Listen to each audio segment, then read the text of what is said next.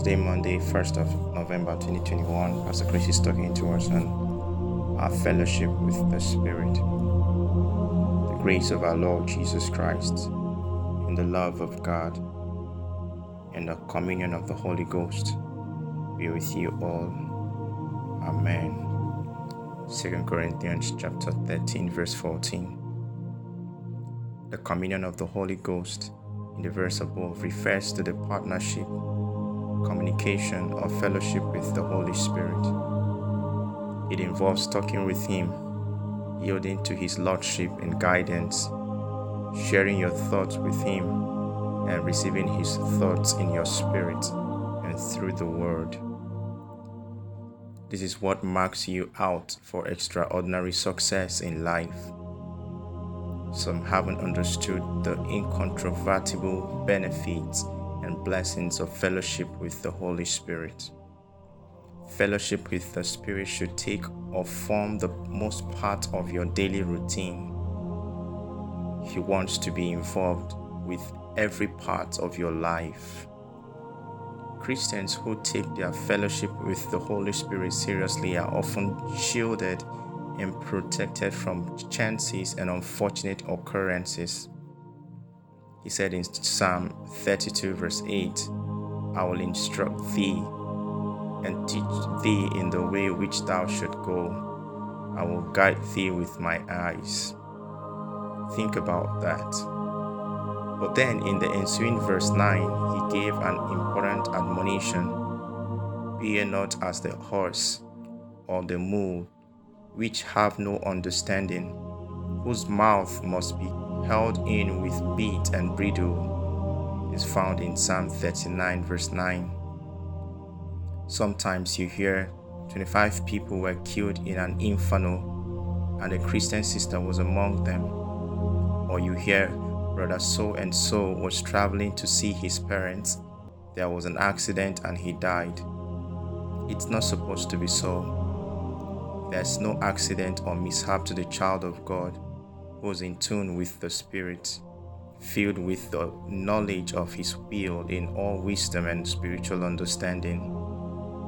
When you are yielded to the Spirit and the Word, the Bible says, You shall dwell safely and shall be quiet from fear or evil, is found in Proverbs chapter 1, verse 33. Hallelujah. Develop an intimate relationship with the Holy Spirit know Him for yourself, commune with Him constantly in prayer and through meditation on the Word. Remember, He's the helper, counselor, teacher, advocate, comforter, strengthener, and standby that Jesus said the Father would send to us.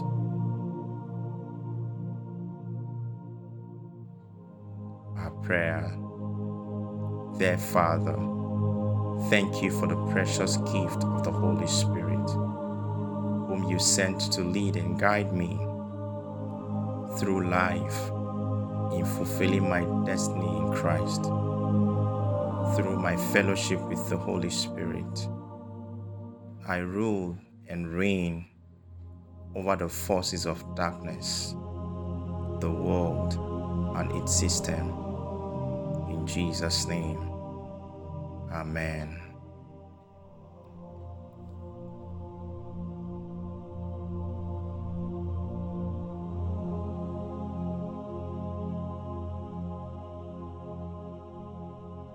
I trust to be blessed by today's devotional. If you're yet to be born again, I invite you to make Jesus Christ the Lord of your life by praying this prayer after me. Say, O Lord God, I believe with all my heart in Jesus Christ, Son of the living God. I believe He died for me, and God raised Him from the dead. I believe He's alive today. I confess with my mouth that Jesus Christ is the Lord of my life from this day.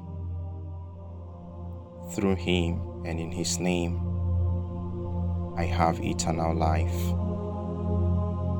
and born again. Thank you, Lord, for saving my soul. I am now a child of God. Hallelujah. Congratulations. You're now a child of God. To receive more information on how you can grow as a Christian, please get in touch with us through any of the contacts as displayed below. Visit www.rhapsodyofrealities.org or send me a mail at the at gmail.com so I can send you a free copy of Now That You Are Born Again. God bless you.